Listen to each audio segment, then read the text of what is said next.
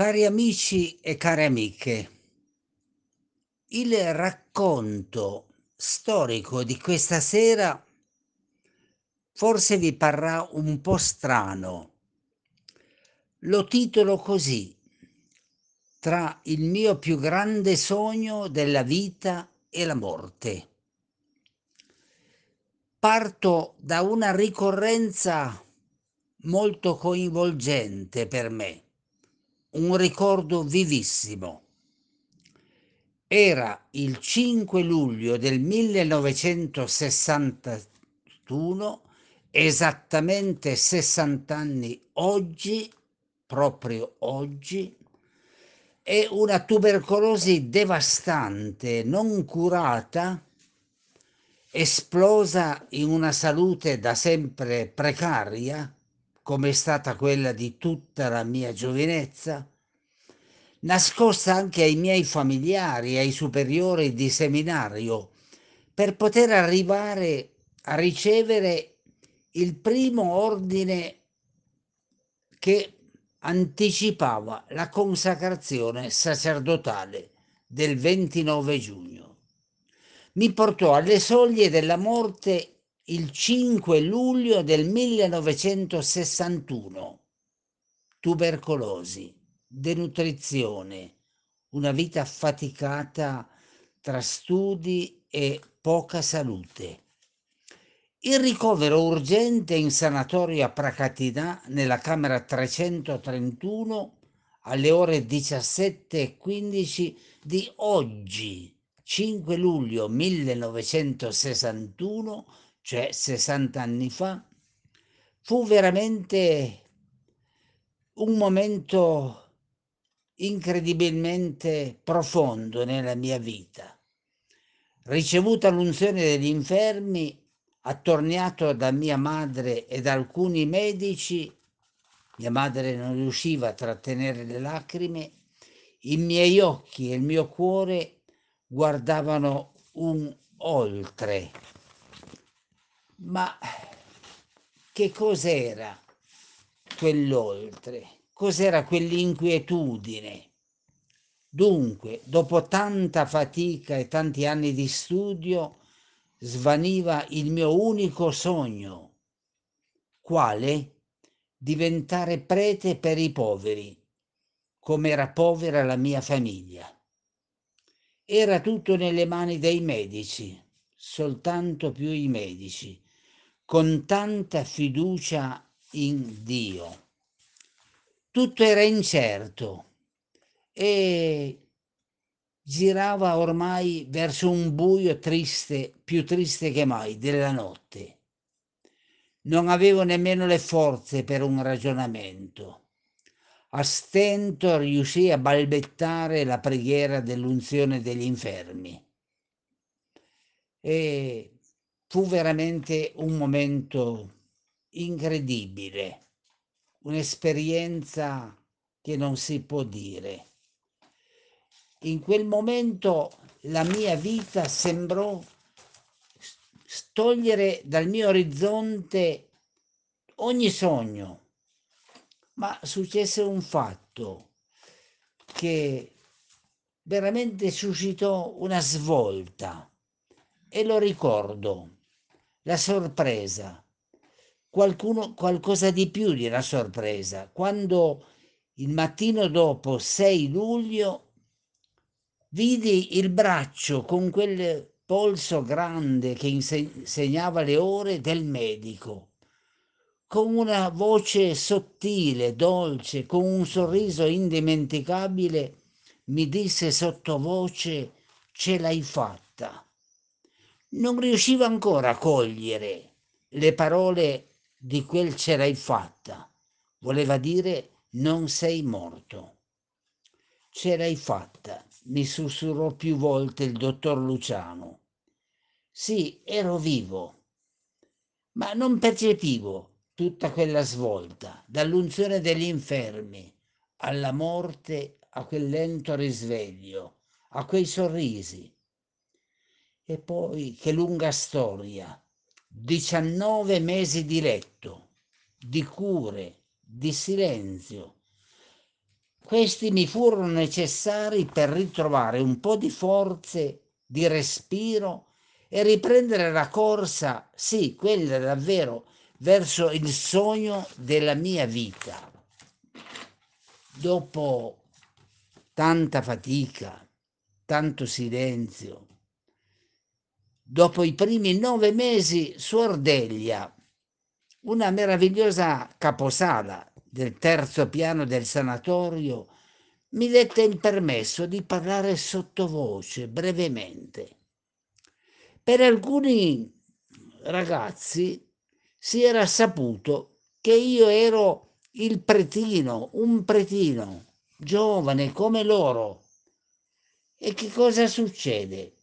Che quando dal giovedì della primavera del 62 verso aprile, Suordeglia mi dette il permesso di incontrare alcuni giovani che volevano parlarmi. Demmo vita ad un primo gruppo. Portavano delle sedie nella camera 331.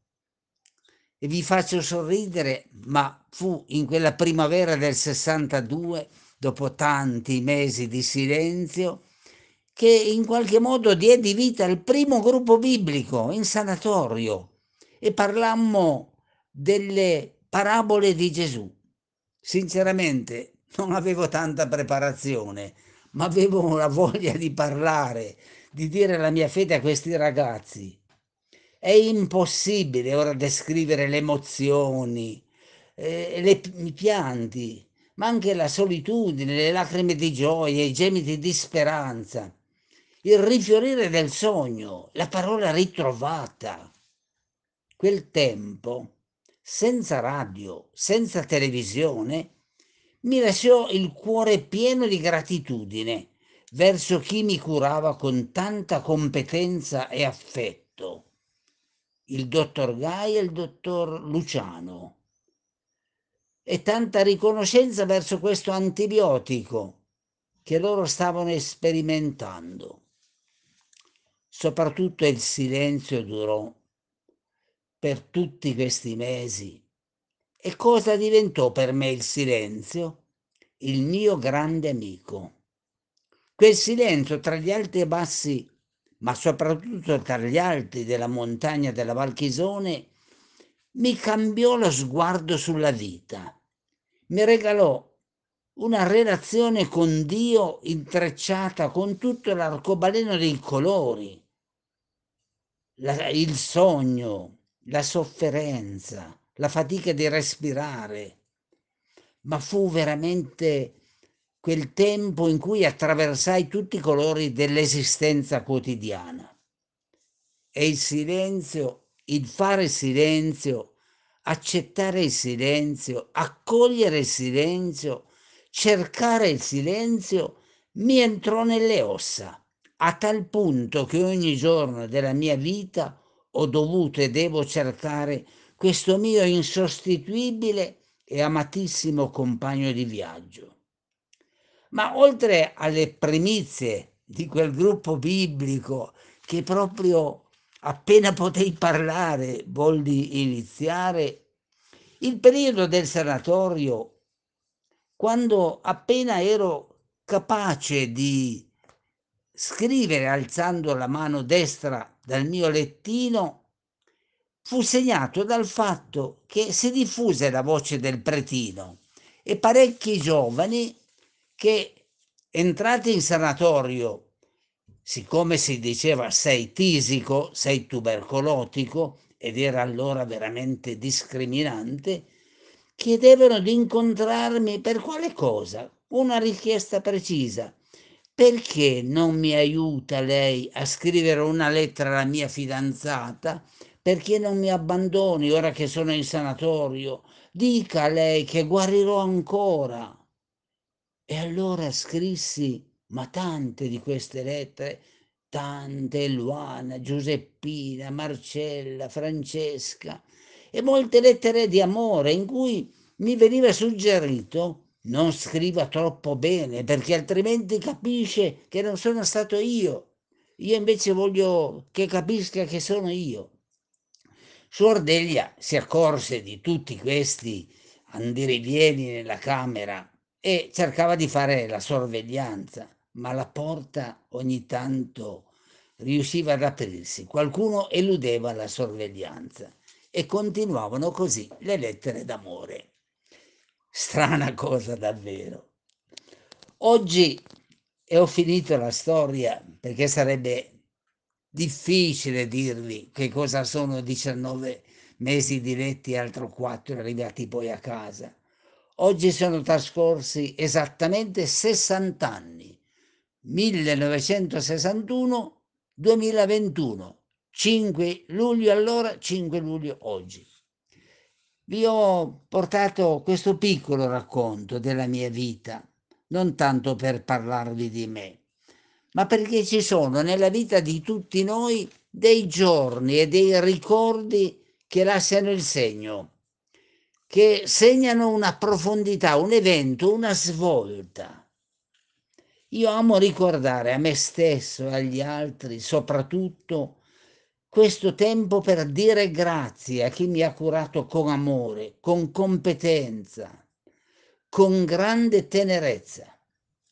Ho capito lì che la vita è cura, ho ricevuto tanta cura, sono grato e come.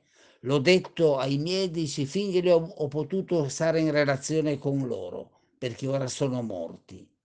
E poi perché il mio sogno quello di diventare prete mi ha dato tanta fiducia in Dio e mi ha aiutato a combattere.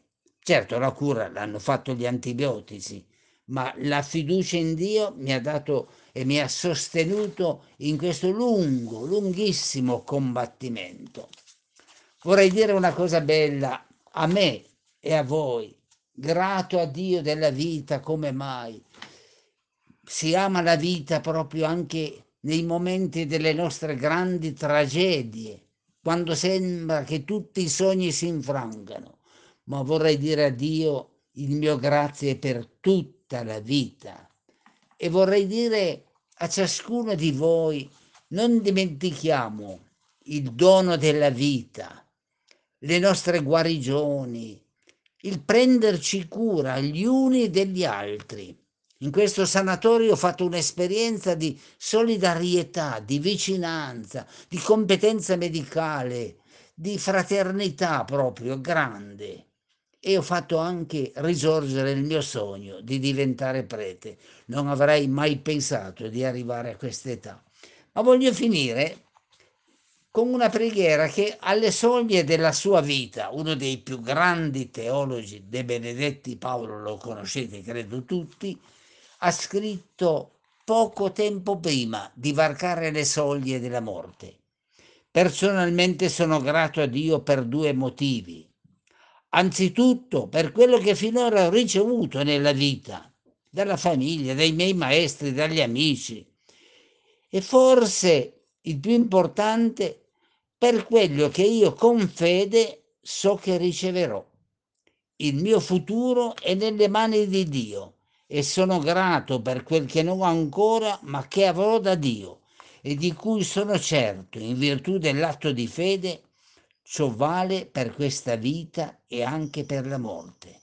Nel senso che io so, per fede, che tutti coloro che muoiono saranno richiamati alla vita attraverso la promessa della vita nuova. Che bello! Vivere intensamente il presente affidando a Dio tutto ciò che ci riguarda nei giorni e poi sapere che c'è un amore ancora più grande che ha per noi nel giorno in cui la nostra vita finisse. Avremo le nostre paure, le nostre incertezze, ma tutto va a finire in un anticipato grazie a Dio che ci darà quello che solo Lui può darci, oltre la morte. Io ho raccontato un sogno, una grande sofferenza, un risveglio, una vita che è ancora stata piena di cose belle, proprio belle.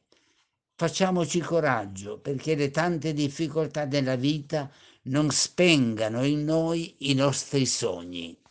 Ci aiutano a vivere, ci aiutano a vivere, ci fanno vivere. Buonanotte.